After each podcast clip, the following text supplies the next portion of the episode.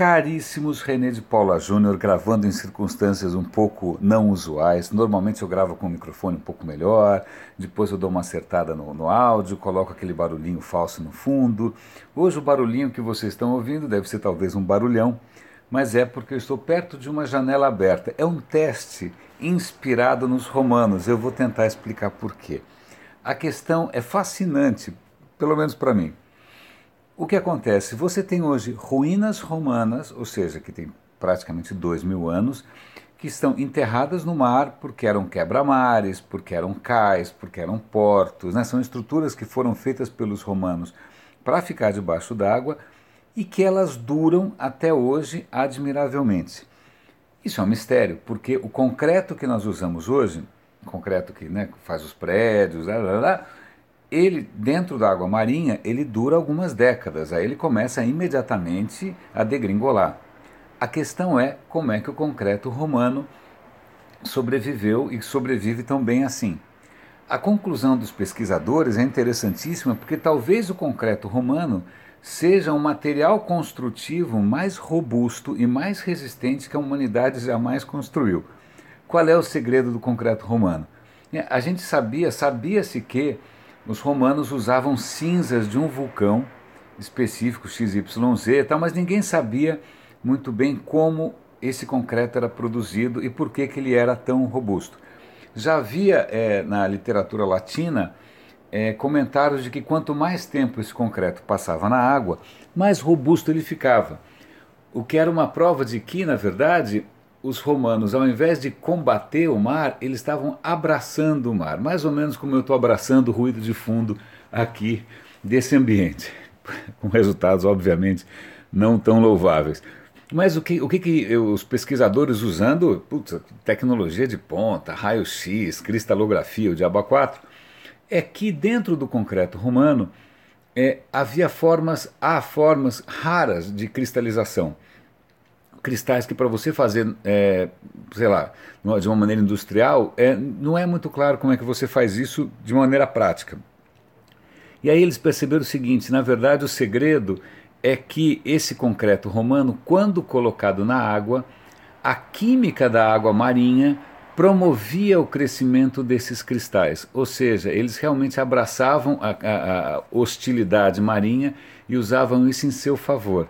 Se eles conseguirem reproduzir esse material maravilhoso em condições industriais, a gente vai ter aí, é, inclusive, novas soluções para o aquecimento global e para os mares que estão cada vez levantando mais e cada vez se tornando mais é, é, perigoso para as cidades. Né? Cidades como Nova York, essas cidades costeiras, elas estão tendo que se preparar para o aumento das marés, o aumento dos mares tal. Então, se a gente conseguir reproduzir esse concreto romano, é um feito. Outra coisa, voltando também para a Roma Antiga, eu, eu, eu, adoro livros, eu sou um bibliófilo assumidíssimo. É, quando teve a erupção do Vesúvio em Pompeia, que também faz praticamente dois mil anos isso, né? É, o que acontece? A cidade ficou coberta de cinzas, não só Pompeia, como Herculano, que ficava ali perto. Nessa hora que a cidade foi coberta de cinzas, uma biblioteca foi coberta de cinzas. É uma biblioteca é, é uma das pouquíssimas, talvez a única que tenha sido preservada dessa, com essa qualidade. Por quê? Porque a hora que vem é, a, aquela, aquele monte de cinzas, que, que se chama cientificamente de fluxo piroclástico, é uma, uma, praticamente um tsunami de cinzas vulcânicas, aquilo não só vem com muita cinza, mas vem sem oxigênio. Então tudo aquilo que ficou soterrado, ficou soterrado sem oxigênio nenhum para se decompor. Então, é, essa biblioteca tinha papiros. Papiros eram enrolados. As bibliotecas antigas eram feitas de papiro. Papiro é aquela planta egípcia que você faz uma coisa que parece papel, mas não é papel. Né? E, e aí você enrola, eram rolos. O que acontece? Acharam essa biblioteca com milhares de rolos, mas eles estão muito frágeis, eles estão carbonizados praticamente. Se você tentar desenrolar para ler o que está dentro, é, eles esfarelam, eles, eles esmigalham, é um Deus nos acuda. E aí o que acontece? Os pesquisadores falaram: peraí, e se a gente usar a tecnologia moderna para tentar desvendar o que tem aqui dentro sem destruir? E aí o que eles fizeram é uma técnica surreal que chama raio-x em 3D. Como é que funciona o raio-x em 3D? ele registra, é, assim, camadinha por camadinha, uh, o que está dentro daquele rolo. O que acontece? Usando algoritmos, usando técnicas é, de, de, computação, levando em conta que o papiro, na verdade, ele é praticamente como um tecido, né? ele tem fibras em direções per perpendiculares, levando em conta, bom, levando em conta uma série de artifícios matemáticos e geométricos, eles estão conseguindo virtualmente desenrolar, né? virtualmente desenrolar esses papiros e está funcionando bastante bem. Então eles estão conseguindo recuperar trechos em grego que estavam perdidos para sempre. Então eu vou dar o link aqui para vocês darem uma olhada na matéria. Para quem é um bibliófilo, é, é como eu, isso é um, um absoluto sonho. A gente tem falado bastante também de meio ambiente, de ecologia tal.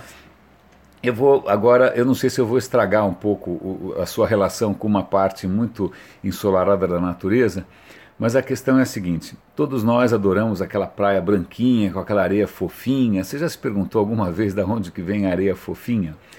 Pois bem, eu vou dar um link para um vídeo super divertido é, de um canal que eu adoro, um canal de ciências que eu adoro, em que ele explica o seguinte. Recifes de coral, você já deve ter visto coral, né? Coral é uma criatura que ela, ela cria um esqueleto, o esqueleto é feito de carbonato de cálcio, né? É um esqueleto sólido, duro, parece osso, sei lá, é, e, em princípio, esse esqueletinho não tem graça nenhuma, seria um troço né, branquelo. É, né, não, qual é a graça? Por que, que o coral é tão colorido? Porque o coral desenvolve uma simbiose com alguns tipos de alga. Essas algas se depositam e vivem nessas estruturas de, de carbonato de cálcio e elas que dão a cor aos corais. E aí o que acontece? Tem um peixe, que é o peixe papagaio, que gosta de comer essas algas.